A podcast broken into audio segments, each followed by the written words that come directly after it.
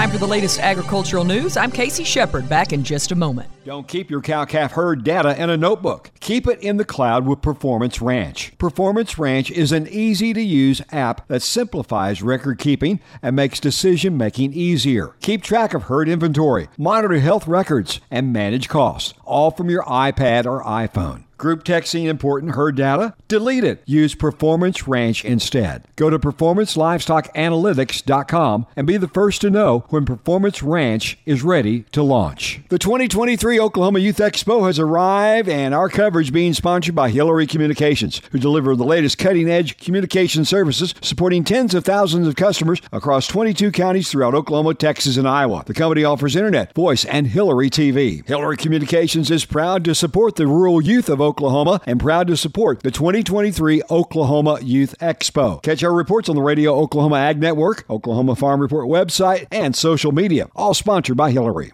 U.S. pork exports, which posted a strong finish in 2022, has maintained some momentum in January, according to data released by the USDA and compiled by the U.S. Meat Export Federation. U.S. beef exports were record breaking in 2022, but slowed a little bit late in the year. This trend continued in January as shipments were well below the large totals that we saw a year ago.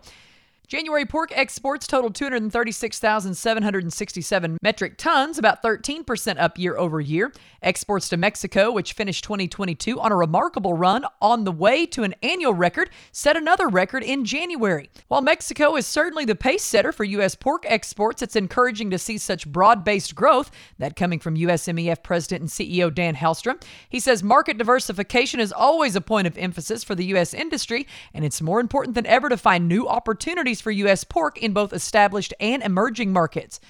Beef exports declined to several major destinations in January, though shipments increased sharply to Mexico, the Dominican Republic, the Philippines, and Africa. January volume fell 15% year over year. Beef inventory swelled in some key markets near the end of last year, though, contributing to a challenging environment for U.S. exports. Halstrom said while beef exports are off to a slow start in 2023, we remain optimistic that post COVID food service demand will strengthen in additional markets as the year progresses. Well, lower intensity drought levels continue to show a little bit of improvement this week on the Oklahoma Drought Monitor. For the third week in a row, exceptional drought remains at 8.86%, and extreme drought or worse is at 36.64%. Rains this week that we've seen across parts of the state will hopefully be reflected in next week's report. According to state climatologist Gary McManus, there's no guarantee that the current drought in northwest Oklahoma is going to end anytime soon.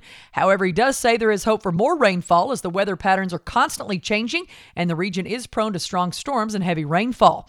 In the southern plains, some storms brought high winds, tornadoes, and heavy rain to parts of the south. A band of heavy rain, over 300% of normal, fell over drought areas in north central and central Texas.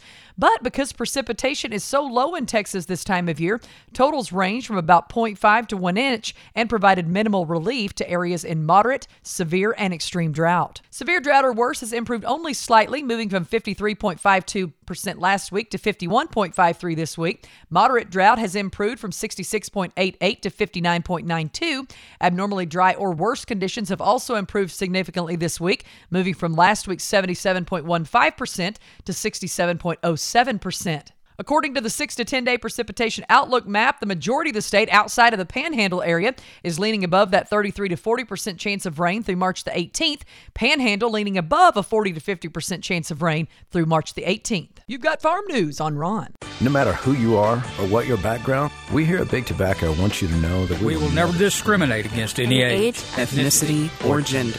You can trust that we will tell, tell you whatever, whatever lies needed to convince you, you to try smoking. Our messaging will we'll always think of you first.